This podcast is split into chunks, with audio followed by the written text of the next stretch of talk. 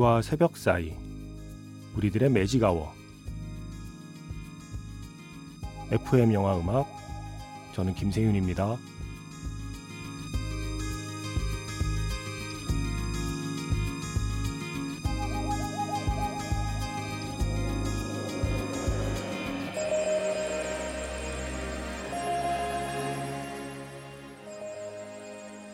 3주년 특집 3부작 영화 리스트 베스트 무비 트릴로지 확장판.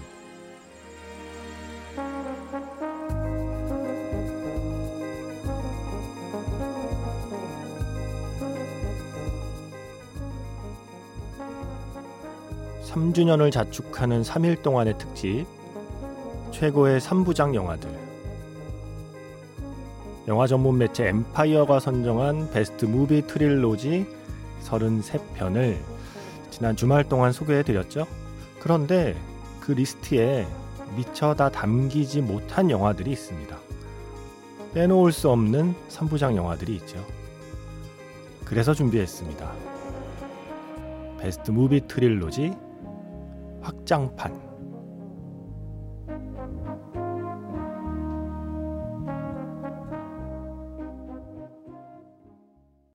10월 8일 토요일 FM 영화 음악 시작하겠습니다. 저는 김세윤이고요. 오늘 첫 곡은요. 리차드 링클레이터 감독 그리고 에단 호크, 줄리 델피가 함께한 영화죠. 비퍼 선셋에서 어왈츠 퍼러 나이트였습니다. 줄리 델피의 노래였고요. Before Sunset 엔딩 장면에 이 노래를 직접 부르고 있죠. 이 3부작이 빠졌어요. 어, 3일 동안 들려드린 지난 주말에 3일 동안 들려드린 Best Movie Trilogy 33 영화 전문 매체 엠파이어가 독자 투표로 선정한 이 33개의 3부작 리스트에 Before 시리즈가 빠졌습니다. 말도 안 되는 일이 일어나고 말았습니다.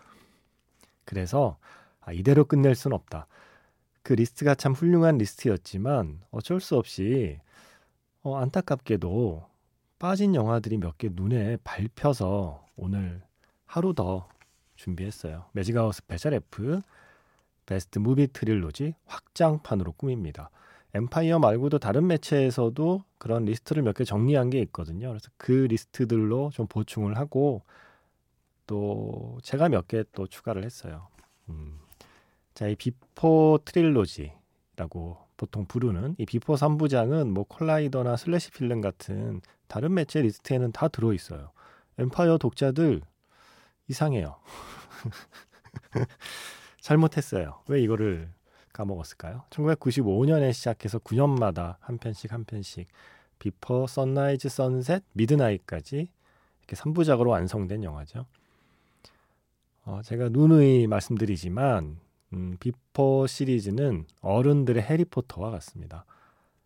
해리포터와 함께 10대를 보낸 관객은 해리포터와 함께 성장을 했듯이 이 Before 시리즈와 함께 20대 그리고 30대를 지나 40대를 맞이하는 어떤 관객들에게는 이 두 명의 캐릭터와 함께 성장한 거죠. 어, 이렇게 쓰고 있네요. 코미디와 드라마의 perfect한 mix였다. 우리의 실제 삶이 그 중에 어떤 한 가지 톤으로 이루어지지 않듯이 다양한 영화의 톤이 이 한 편에 응축되어 있다. 또 콜라이더는 이렇게 극찬을 했습니다. 뭐 연기가 일단 너무 훌륭하고 무엇보다 더 놀라운 건 이 영화들이 다 짧다는 거다. 러닝 타임이 너무 짧은데 전혀 그 안에 담겨 있는 이야기가 짧다거나 부족하다거나 가볍다는 느낌이 전혀 없다는 거죠. 비포 선셋의 러닝 타임은 80분밖에 안 된다. 놀랍지 않은가? 이런 말을 하고 있습니다. FM 영화 음악 김세윤입니다. 3주년 특집 최고의 3부작 영화들 best movie trilogy 오늘은 확장판으로 1시간 동안 함께 하겠습니다. Magic Hour special F고요. 문자번호 샵 8000번입니다. 짧게 보내시면 50원, 길게 보내시면 100원의 추가 정보 이용료가 붙습니다. 스마트 라디오 미니, 미니 어플은 무료이고요. MBC 홈페이지에 라디오 들어오셔서 FM 영화 음악 페이지에 글을 남기시거나 아니면 카카오톡 채널 FM 영화 음악으로 사연과 신청곡 보내주시면 됩니다.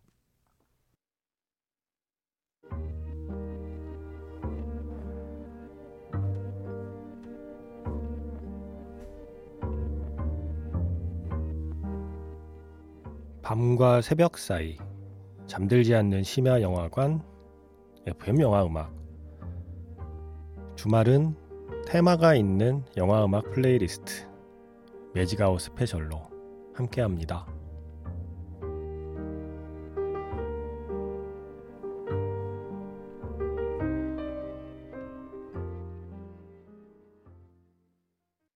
스티븐 소더버그 감독의 영화죠. 오션스 11에서 A Little Less Conversation, 엘비스 프레슬리의 노래였습니다. 2001년에 1편이 나오고 오션스 11이요. 2004년에 오션스 12 그리고 2007년에 오션스 13 이렇게 3부작으로 완성이 됐습니다. 물론 그 뒤에 오션스 8이 나오긴 했지만 뭔가 배우들이나 그렇고 뭐 감독도 그렇고요. 하나의 완결된 3부작은 3편까지죠. 어, 오션스 트릴로지에 대해서 이렇게 쓰고 있네요. 원작 1960년대의 그 원작은 사실 고전도 아니고 완전히 잊혀진 영화였다. 별로 좋은 평가도 받지 못했다. 그런데 소더버그 감독이 2001년에 리메이크한 오션스 11은 원작을 뛰어넘는 아주 드문 리메이크 작품으로 기억되었다. 그 뒤에 이어진 오션스 12, 오션스 13 모두 흔히 말하는 caper 장르, heist 장르 영화의 고전이 되었다라고 했습니다. 정말 재밌었죠. 그죠? 어, 오늘은 순위가 없어요. 어, 지난 주말에는 그 33편의 순위가 있었는데 오늘은 그냥 순위 없이 편안한 마음으로 마음 졸이지 않고 우리가 미처 챙기지 못한 3부작 영화들을 하나하나 만나보겠습니다. 비포 3부작에 이어서 오션스 3부작이었고요. 아, 그리고 이 3부작 이게 빠져 있더라고요. 엠파이어 리스트에. 혹성 탈출 prequel trilogy. 아, 이거 재밌지 않았나요? 이게 원작은 1968년에 처음 이제 혹성 탈출이 나왔고 그 뒤에 속편이 여러 편 나오고 또 팀버튼 감독의 리메이크까지 나왔잖아요. 그런데 그 시작으로 돌아갑니다. 예. 비기닝. 어떻게 해서 혹성 탈출의 이야기가 나왔을까에 대한 그 프리퀄을 다룬 이 3부작 2011년에 시작해서 2017년까지 세 편으로 완성이 됐죠. 혹성 탈출, 진화의 시작, 혹성 탈출, 반격의 서막, 혹성 탈출, 종의 전쟁. 네, 이렇게 세 편입니다. 루퍼트 와이어트 감독이 1편 만들고 맷 리브스 감독이 2편, 3편 만들었죠. 그리고 이 3부작은 특히 모션 캡처 기술의 어떤 하나의 중대한 아주 중대한 분기점이 됐죠. 앤디 서키스가 연기하는 그 시저라고 하는 이 주인공이죠 사실상 그 주인공의 그 표정 연기가 대단했잖아요. 그래서 아마 예전에는 어쩌면 기술력 때문에도 못했을 만한 이야기들을 이 혹성 탈출 프리퀄 3부작은 아주 멋진 방식으로 우리에게 해 주었습니다. 아, 그 시저가 네. 정말 점점 진화해 나가고 리더가 되어가는 그 과정 자체가 정말 전율이 있는 순간들이 많았습니다. 저 정말 재밌게 봤는데 이게 또 빠져 있었습니다. 자, 혹성 탈출 trilogy, 혹성 탈출 prequel trilogy 중에서 혹성 탈출 진화의 시작 어, 스코어 골랐습니다. Caesar's Home. 사실 지난 주말에 어, best movie trilogy 33편 최고의 3부작 영화들 어, 소개하면서 제가 제일 당황했던 건 다크나이트 3부작이 없다는 거였습니다.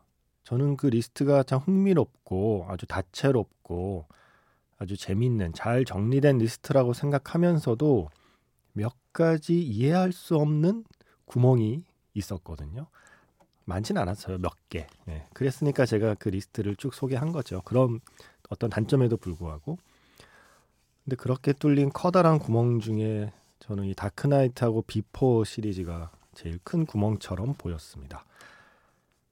영화 다크나이트에서 Like a Dog Chasing Cars 한스 짐머의 스코어였고요. 그 전에 들으신 곡은 혹성 탈출 진화의 시작 사운드 트랙에서 Caesar's Home 패트릭 도일의 음악이었습니다. 자, 2005년 배트맨 비긴즈를 시작으로 2008년의 다크나이트 2012년에 다크나이트 라이즈로 이어지는 이 다크나이트 3부작을 어떻게 우리가 생각 안 할 수 있겠습니까? 최고의 3부작을 떠올릴 때요. 크리스토퍼 놀란이라고 하는 이름을 우리가 아주 깊이 우리의 기억 속에 우리의 마음 속에 새겨놓게 된 그런 작품이기도 하고 다크나이트에서는 또 조커를 연기한 히스레저의 연기도 영원히 잊혀지지 않고 어, 또 크리스천 베일의 배트맨을 다른 배트맨이 대체하기가 또 쉽지 않잖아요. 그 정도로 우리에게 압도적이었잖아요. 다크나이트 3부작도 있습니다. 음, 자 DC에서는 사실 솔로 무비 중에 내세울 게 그렇게 많지는 않습니다. 그렇다고 뭐 저스티스 리그도 그렇죠. 예. DC가 전체적으로 좀 그런 면이 있죠. 반면 마블은 확실히 영화 쪽에서는 음, 앞서가긴 해요. 특히 각자의 캐릭터들의 그 솔로 무비들도 사랑받는 게 많았죠. 그 중에 기억할 만한 3부작. 다른 건 몰라도 캡틴 아메리카 trilogy는 기억할 만하지 않나라고 평가하는 다른 매체들이 많았어요. 슬래시 필름이나 뭐 콜라이더나 다른 매체들이 다 이 캡틴 아메리카 3부작은 언급해야 된다라고 자신들의 리스트에서는 주장하고 있었거든요. 엠파이어 리스트에서는 빠진 마블 solo movie 캡틴 아메리카 3부작 2011년에 퍼스트 어벤져를 시작으로 2014년에 윈터 솔저 2016년에 시빌워 아, 이 3부작은 아마 팬들 사이에서 약간씩 갈리지 않나요? 그 각자의 취향대로 저는 글쎄요. 저는 윈터 솔저가 제일 재밌었던 것 같은 느낌인데 아, 그렇게 보면 또 퍼스트 어벤져도 재밌었고 아, 시빌 워는 또 너무 중요한 영화잖아요. 빼놓을 게 없네요. 자, 캡틴 아메리카 3부작도 기억합시다. 그 중에 캡틴 아메리카의 어떤 상징적인 음악이 되었죠. 나중에 엔드게임에도 이 음악 잠깐 나오잖아요. It's been a long, long time. 키티 켈런의 노래. 캡틴 아메리카 윈터 솔저에서 듣겠습니다. 매직아워 스페셜 F best movie trilogy 확장판 함께하고 있습니다. 지난 주말에 최고의 3부작 영화들 엠파이어가 선정한 33편의 그 3부작 영화 리스트를 소개해 드렸는데 그 리스트에 미처 포함되지 않은 하지만 한 번은 꼭 다시 짚어봐도 좋을 3부작 영화들 오늘 한 시간 동안 함께하고 있습니다. 지금 세 곡을 이어서 들었죠. 먼저 캡틴 아메리카 3부작 중에 캡틴 아메리카 윈터 솔저에서 Long Long Time 키티 켈런의 노래요. 그리고 이어서 울버린 3부작 가운데 마지막 편이죠. 로건 그 중에서 The Man Comes Around 자니 캐시의 노래 지금 끝난 곡은 아이언맨 3부작 예, ACDC의 음악이 계속 쓰이잖아요. Back in Black이었습니다. 아, 울버린 그리고 아이언맨의 특징은 음, 3부작 영화로 리스트를 뽑은 매체들마다 어, 약간 단서를 달아요. 두 번째 작품이 좀 별로지만 그래도 3부작을 평가할 만하다. 네, 이런 이런 식인 거죠. 아이언맨도 2편이 좀 약했고 어, 엑스맨 시리즈도 2편이라고 할 만한 더 울버린은 별로였잖아요. 그런데 엑스맨 시리즈는요. 로건이 너무 훌륭했어요. 마지막 편 로건. 하, 저 마지막 엔딩 장면 어떻게 잊습니까?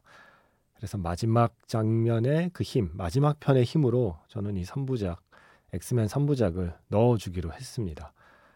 2009년에 엑스맨 탄생 울버린으로 시작해서 2013년에 더 울버린, 2017년에 로건 이렇게 세 편의 영화로 완성이 된 휴잭맨이 주연한 울버린 3부작이 있었죠. 아이언맨은 2008년, 10년, 13년 이렇게 세 편이 나왔고요. 아이언맨도 3편이 괜찮았기 때문에 2편이 묻혔어요. 예. 그런 공통점이 있죠. 로건을 연출한 제임스 맨골드 감독은 저는 늘 흥미롭게 이 신작을 기대하는 감독이에요. 할리우드 상업 영화라고 부를 만한 그 시장 내에서 늘 꽤 그 괜찮은 quality의 작품들을 소개했거든요. 포드 대 페라리 생각해 보세요. 얼마나 재밌습니까? Knight and Day 톰 크루즈와 카메론 디아즈의 예, Knight and Day 정말 재밌잖아요. 또 Three Ten to Yuma 그 리메이크 작품 또 재밌었고 처음 만나는 자유 또 예전에 아이덴티티라는 존 큐색 나왔던 영화 다 재밌잖아요. 그리고 앙코르라고 하는 자니 캐시의 전기 영화를 만들었죠. 바로 그 앙코르를 만든 제임스 맨골드가 엑스맨 시리즈의 마지막 영화 로건의 엔딩곡으로 또 자니 캐시의 바로 The Man Comes Around를 쓰고 있는 겁니다. 아, 네. 캡틴 아메리카 3부작, 울버린 3부작, 아이언맨 3부작 이렇게 코믹스 영화의 솔로 무비들 3부작들을 떠올려 봤고요. 자, 이번에는 글쎄 명쾌하게 뭐 1, 2, 3편 이렇게 숫자가 붙는 3부작은 아닌데 영화를 본 사람들이 영화를 본 관객 그리고 비평가들이 아 이건 3부작으로 묶일만 하다라고 생각한 영화예요. 그 중에서도 멕시코 감독 알레한드로 곤잘레스 이냐리투의 죽음 3부작 이게 뭐 어디서는 진실 3부작이라고도 하는데 보통은 죽음 3부작 데스 트릴로지라고 많이 부르죠. 아모레스 페로스라는 영화 그리고 21g이라는 영화 그리고 바벨이라는 영화 이 세 편을 이렇게 이나리투 감독의 죽음 3부작으로 묶습니다. 누군가의 죽음이 어떤 이야기의 중심 축이 되기 때문이기도 하고요. 또 세 편의 공통점이라면 multi-casting, multi-plot이죠. 많은 인물이 등장하고 또 여러 개의 이야기가 동시에 진행이 되는데 그 여러 개의 이야기는 결국 다 하나의 연결고리로 묶여 있는 그런 스토리텔링. 그래서 아모레스 페로스 21g, 바벨 이렇게 세 편을 이나리투의 죽음 3부작으로 묶어요. 그 뒤에 물론 버드맨이라는 영화가 있고 레버넌트라는 영화들이 있죠. 그 영화들로 훨씬 더 어, 좋은 평가받고 거장이라는 그런 칭호를 얻게 되었지만 이 초기에 보여준 아모레스 페로스와 21g과 바벨에서 보여준 이 이나리투 감독의 스토리텔링 방식 그리고 그 영화들에 담고 싶어 했던 이야기들은 저에게도 여전히 울림이 큰 그런 작품들로 남아 있습니다. 아, 바벨 사운드 트랙 참 좋죠. 그 중에서 음, 하나만 들어야 한다면 바벨 사운드 트랙이 훌륭한 건 구스타보 산타올라야하고요. 류이치 사카모토의 곡을 같이 들을 수 있다는 거예요. 한 영화의 사운드 트랙에서. 그 중에서 류이치 사카모토 그리고 데이비드 실비앙이 함께한 이 노래 준비했습니다. 영화 바벨에서 World Citizen I won't be disappointed.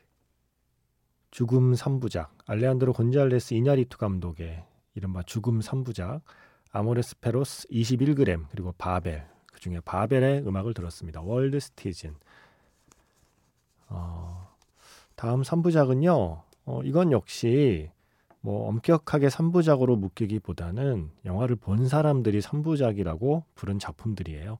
존 카니 감독의 뮤지컬 trilogy, 존 카니 감독의 음악 영화 3부작. 이제는 감독도 인정하더라고요. 원스, 비긴 어게인, 그리고 싱 스트리트. 이 세 편으로 자기도 음악이 주인공인 영화는 좀 일단락 된 것 같다. 어, 이 다음 작품은 음악이 이렇게까지 중요하지 않은 영화를 한번 만들어 보고 싶다라고 얘기를 했으니까 일단 이 원스 비긴 어게인 그리고 싱 스트리트 이 세 편은 존 카니 감독의 음악 영화 3부작으로 기록되어도 좋을 것 같습니다. 우리 모두 사랑했던 아닌가요? 일단 저는 사랑했던 그 세 편의 영화 그중에 원스의 바로 그 노래 듣겠습니다. 글렌 안사드와 마르케타 이글로바의 Falling Slowly